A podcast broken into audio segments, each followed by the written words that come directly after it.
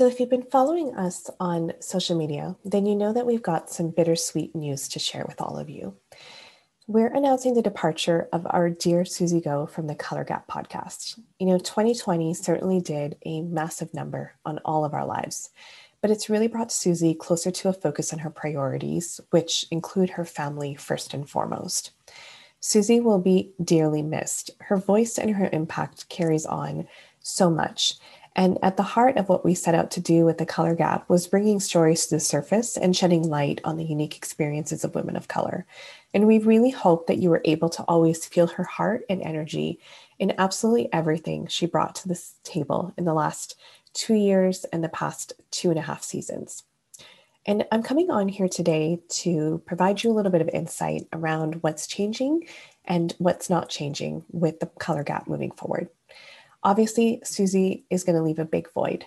And me kind of pursuing this venture solo comes with it an opportunity to do a bit of reflection and a bit of a reset. And what's not going to change is the focus on the empowerment of other women of color. It is the reason why we started this platform in the first place to be able to bring to life the stories and the experiences of women of color as we navigated through our careers in the corporate world and beyond.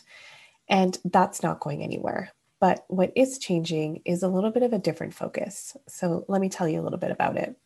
So I've always believed, as most of you probably already do as well, that as women of color, our career paths and roadmaps to success look a little different than everyone else's.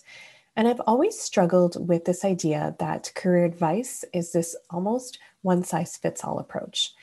And it shouldn't look and sound the same for women of color we have unique challenges, identities, and experiences that really make our pathways to finding fulfilling and engaging work unlike that which traditional career advice can really solve for. And that's where I come in. So, if you don't know anything about my background, I'll give you a little bit of insight on my journey. So, I've spent nearly 10 years of my career in HR. And I've seen the ways in which organizations do and don't step up to support the succession of women of color.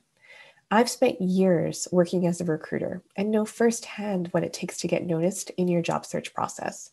I've also been an only in senior leadership roles, the only woman of color for a number of years in HR. And I'm someone who even once built up enough courage to successfully create and pitch my dream job. I'm also that person that decided to voluntarily make a big career change in the midst of a pandemic. And I've lived to talk about it, really. my mother still thinks I've absolutely lost my mind for leaving my stable and progressive career in the banking industry after nearly six years. But it was time, and it's been the biggest growth and learning experience I've had in a very long time. And did I mention that I was the ripe old age of 30 years old when I finally made the decision to bet on myself, uproot my life, and go back to school so I could really pursue my career goals and what I knew I was capable of doing. I'm also a really proud introvert who has literally taught herself through deep imposter syndrome to podcast, public speak, and literally talk for a living. And I've done it all without clear role models that have looked really anything like me in my career path you know, perhaps I have gone a bit off the beaten path, but I've made all the mistakes and I've seen all of the things that work and that don't work. And I'm so incredibly excited to channel all of that into the newly revamped Color Gap podcast, a career strategy podcast for women of color by women of color. You know, I really believe in my gut, in my core, that we deserve to have career advice that's tailored to us and I sincerely hope that this is the place you'll find advice that speaks to your unique experiences and challenges as a woman of color. And I promise you that this is not a place where you're going to find that cut and paste type of career advice. We're going down a number of different paths. Some of them are a little bit unexpected. Talking about spirituality in your job search process, the guilt that you carry as a child of an immigrant and how it impacts your career talking about how to close your network gap, how to embrace being an only in leadership, how being quiet is a superpower, the differences between being nice and being kind, and why it's holding you back in your career, and what's in a name and why you should correct them every single time. Your stories are so incredibly powerful and they should be used to amplify your brand.